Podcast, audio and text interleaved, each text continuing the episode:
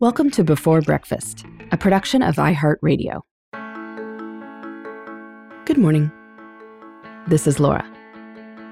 Welcome to the Before Breakfast podcast. Today's tip is that not all days need to look the same. While it is important to have a good rhythm for your workdays, that rhythm can change to allow you to spend more time on certain activities. Particularly if you are working from home these days, you might have a fair amount of flexibility in your schedule. So, it's worth trying it out. We all have certain times of day when we work best. Most people are more focused in the morning, so it's good to do deep and difficult work then. That check in call about a project that's not really changed since the last check in, well, that's better done when you are brain dead, which for most of us happens in mid afternoon. But sometimes it's helpful to spend an entire day or at least an entire morning doing a certain kind of work. Our brains can really get in the groove. So, as you plan out your week, know that not all days need to look the same. Think about how you might strategically make different days look a little different. Maybe Monday morning is for long term speculative projects.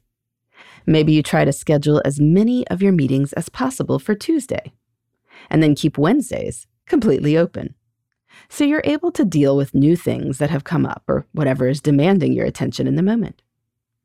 Maybe you always carve out Thursday afternoons for meetings with direct reports, or you take those nice to do but not urgent calls on Friday mornings. And as I always suggest, you can plan your upcoming weeks on Friday afternoons. Will it always work to keep this schedule? No, of course not. But by recognizing that not all days need to look the same, you can make sure that you do carve out time fairly regularly for important things. You won't be able to always have meeting free mornings, but you could probably arrange for at least two a week.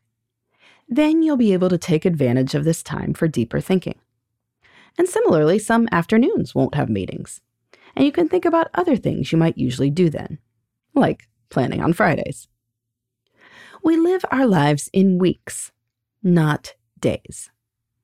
Thinking in terms of 168 hours, not 24, reminds us that things don't have to happen daily in order to count in our lives.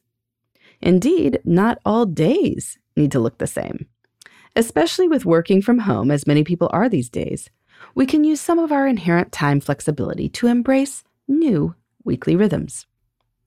So, today, plot out what an ideal work week would look like for you. What activities would you like to build into your work schedule once or twice a week? When do you think these would best fit? Strategize about how you can preserve time for these things. When you look at the whole work week as a unit, it is amazing what you can get done. Certainly more than if you just take things day by day. In the meantime, this is Laura. Thanks for listening. And here's to making the most of our time.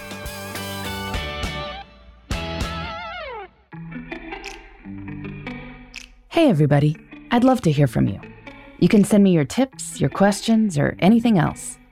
Just connect with me on Twitter, Facebook, and Instagram at Before Breakfast Pod. That's B E, the number four, then breakfast, P O D. You can also shoot me an email at Before Breakfast Podcast at iHeartMedia.com. That Before Breakfast is spelled out with all the letters. Thanks so much. I look forward to staying in touch.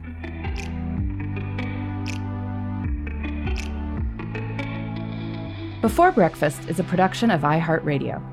For more podcasts from iHeartRadio, visit the iHeartRadio app, Apple Podcasts, or wherever you listen to your favorite shows.